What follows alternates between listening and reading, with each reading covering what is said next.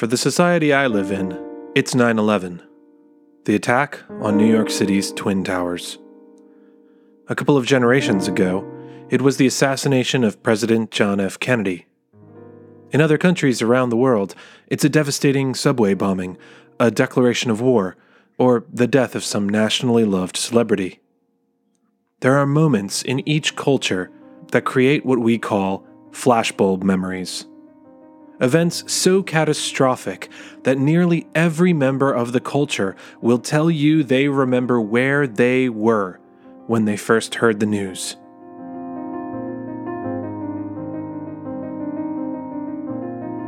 But nearly half of us are mistaken. We rely on memory to make our decisions. What are the consequences when our memories fail us? What does that mean for our own decision making? And what does that mean for the future of criminal justice? Can blockchain's immutability help us? I'm Peter Kay, and this is Bitgenstein's Table.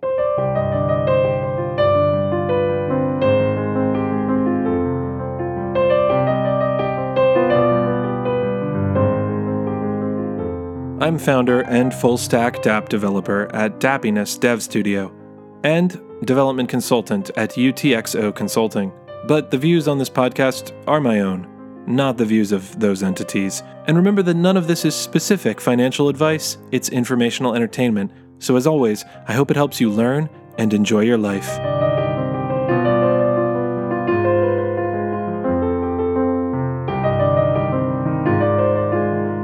One week after September 11th, 2001, scientists spoke with over 3,000 people in New York City and a handful of other cities across the United States. One year later, they spoke to the same people again. Three years later, they did it again. And 10 years later, they spoke with the same people one last time. After one year, only 40% of people accurately remembered their emotions at the time of the September 11th attacks. People did better than 40% when it came to facts. They were 63% consistent with the details of how they heard. But three years after that event, the consistency had dropped to 57%. In other words, put a bunch of people who remember 9 11 in a room only three years later and ask them the circumstances they were in when they heard about the attack. And nearly half of the details you will hear them reply back to you are false. More than half of their reports on their emotional responses will be false.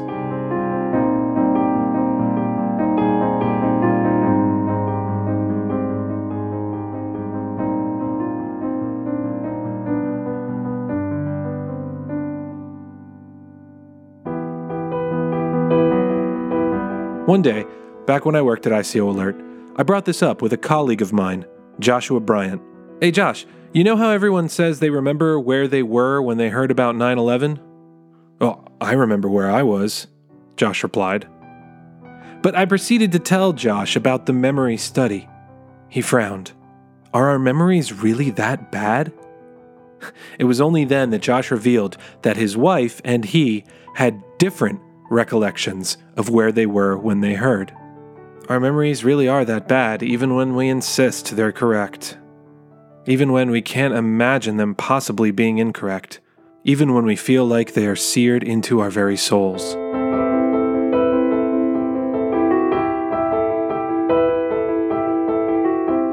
In crypto, the bears forget the emotions of bull markets. The bulls forget the emotions of bear markets. Nearly everyone is shocked whenever things turn around, but soon afterwards, it's business as usual. Nearly everyone acts like they knew it was inevitable. We forget the past, and especially, we forget our own thoughts and emotions back in the past. Sure, we remember the details that are repeated frequently on social media and in the news, but we often only selectively remember what we felt, what we thought, and why we made the decisions that we did. You'll often hear someone rebuke someone else's observations of the past with a phrase like, hindsight is 2020. Sometimes it's just a nice way to say, our memories suck. One of the reasons I enjoy history so much is that It is our experience of the past, whether our collective experience or our personal experience, that informs how we make decisions in the present, decisions for the future. It's a tired maxim that those who forget history are doomed to repeat it. But it's true to a point. By remembering our culture's history, we can avoid its mistakes. Of course, generations still repeat the mistakes of their parents for the plain reason that they didn't live through the consequences. Most teenagers never listen to lessons about responsibility and other things, and they have to learn them on their own. As Kurt Vonnegut said, we're doomed to repeat the past, no matter how much history we learn. For that is what it means to be alive. I suppose both sentiments are true up to a point. But we at least learn from our personal history, right? From the mistakes we've made in our own lives? Our memory of even our personal history is unreliable. This is why many traders recommend keeping a journal. You may think you remember what your thoughts and feelings were when Bitcoin first hit $1,000. You may think you remember your feelings in the winter that followed, or in the 2017 ICO craze and the accompanying bull run. Do you really remember the confidence you likely felt that the drops in early 2018 were dips or healthy corrections? Do you really remember your reaction to the few people on Twitter or whatever platform saying otherwise? Do you really remember what your reasoning was for the actions you took, the trades you made, the coins you held or sold? If you haven't written them down, you're probably wrong about a bunch of those things. The 9 11 studies participants looked at their own handwritten accounts taken within one week after the attack, and they swore that they must have lied. I don't know why I would lie a week after the attack, they would say, but I remember the day clear as crystal. I must have lied 10 years ago. I must have lied. And let's be honest, a lot of the advice we received when we were kids or teens, and the advice some of us now give, is nothing but bullshit concocted by the desperate need our minds feel to draw principles from our experiences, to make our life into one great story with lines of meaning through it. Most of the time, we draw these principles from experiences that conveniently align. We mostly discard the experiences which don't fit in so well. Or we even modify those experiences. Like Brian Williams in the helicopter that was definitely not shot at. Listen to Malcolm Gladwell's podcast, Revisionist History, for more on that story. Like the witness, who swears their kidnapper is in the courtroom only to have DNA evidence prove otherwise later. And like many Americans when it comes to 9 11. Every time we access a memory, every time we retell a story to ourselves or to someone else, we are prone to changing it a little. Our minds are not resistant to change. Our memories are not immutable.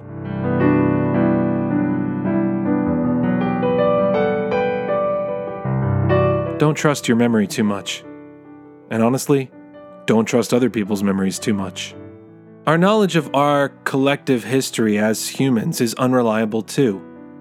The victors write the history books, the scholars fill in the gaps with conjectures and theories that take hold, like the ridiculous theory of the Aryan migration, which was invented by a German in the 1800s and somehow is still in our history textbooks. Don't even get me started on that.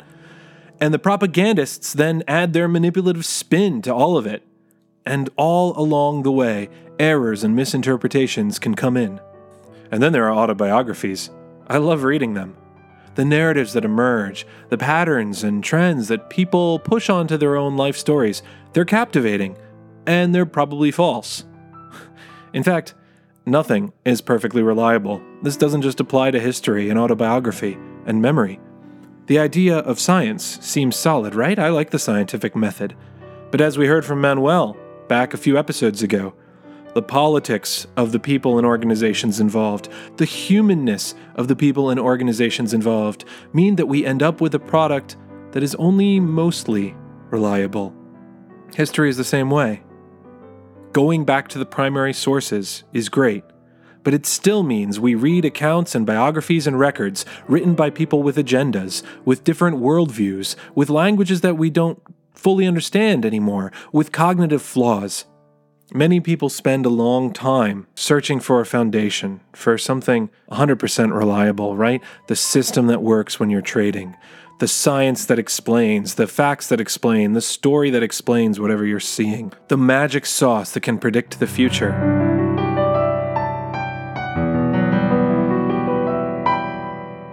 History and science and memory, they all help us make decisions for the future. But they'll all fail us sometimes. This is especially concerning in the courts of law.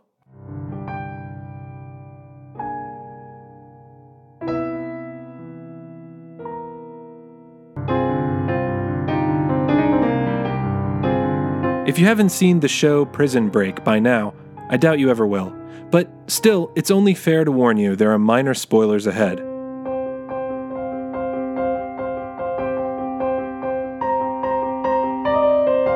The popular and decent TV show, at least in the first season, features a man, Michael, who commits an armed robbery just to be sent to the jail where his brother Lincoln is awaiting execution. Michael has the good fortune, before he commits the crime, of having access to the architectural blueprints of the prison.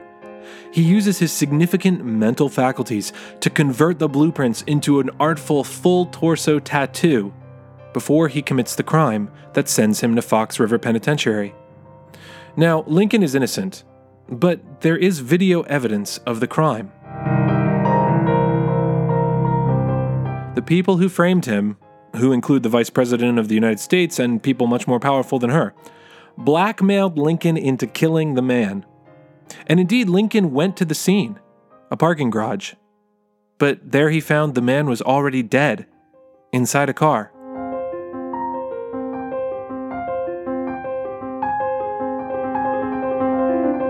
Lincoln never fired a shot. The people who framed him had the video edited to add a few frames of Lincoln pulling the trigger, to add the powder flash, to add the recoil, to add the sound of the gunshot.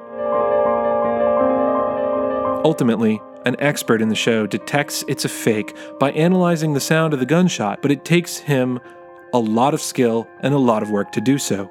Lincoln was convicted on and nearly executed on an edited video that was accepted as evidence.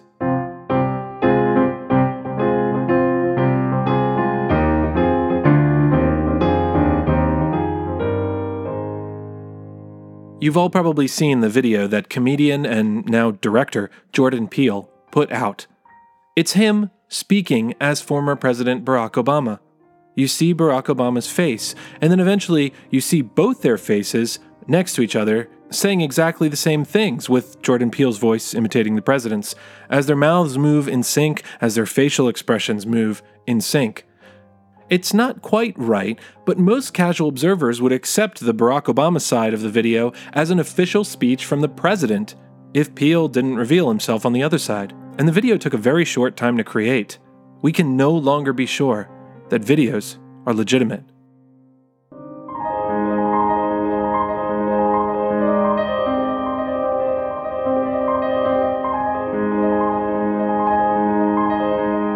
One of the use cases for immutable ledgers is provably genuine evidence.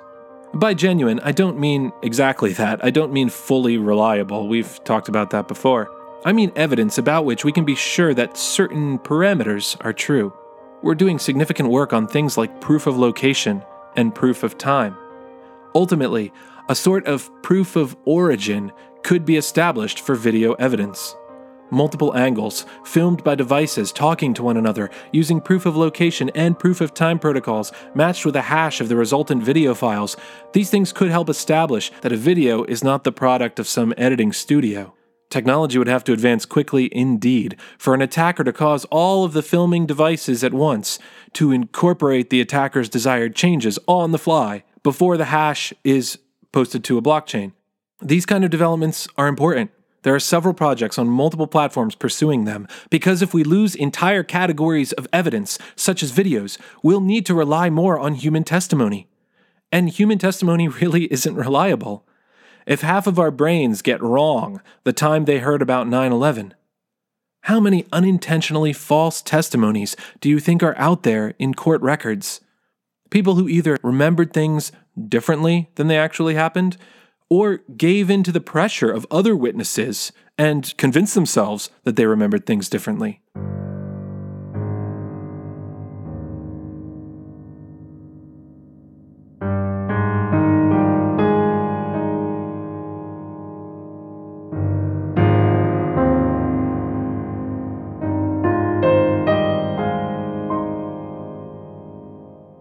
Forced confessions are a problem. Michelle Murphy was in jail for 20 years for killing her infant, but DNA evidence showed otherwise. When her new hearing came up, the Tulsa County District Attorney filed to dismiss. He knew the state of Oklahoma could not prove her guilt with the evidence at hand. In fact, the judge looked directly at her and said, You're innocent. In 2004, Kevin Fox was interrogated for 14 hours and finally confessed to murdering his daughter, who was three years old. But after eight months in jail, Fox was released when, thanks to DNA evidence, the real killer was found. In 2000, Corethian Bell, who has been diagnosed as mentally retarded, was questioned for 50 hours eventually confessed to murdering his mother and later said he had been hit so hard he fell from his chair, and he thought that if he gave them the confession they wanted, they would stop interrogating him so that he could explain his case to a judge, and then he would be released. These are the cases we know about. Surely these were better than the famed trials by ordeal, where if you drown, well, then you're innocent. But we still have a long way to go. I'm hopeful that immutable ledgers of verifiable evidence with various proofs attached will change our justice system for the better. We've made progress since the days when one corrupt man's two minute testimony at Old Bailey's could send a poor man to the gallows. DNA evidence helps, though it can be planted or even lab results manipulated somehow. But as we build more and more sophisticated machines for editing and producing photos and video and voices and eventually fingerprints and DNA, we will enter a new crisis of unreliable evidence unless we develop a solution. Immutability is one of the key promises of blockchains. Maybe someday we'll have videos that we can trust, that we can prove are original.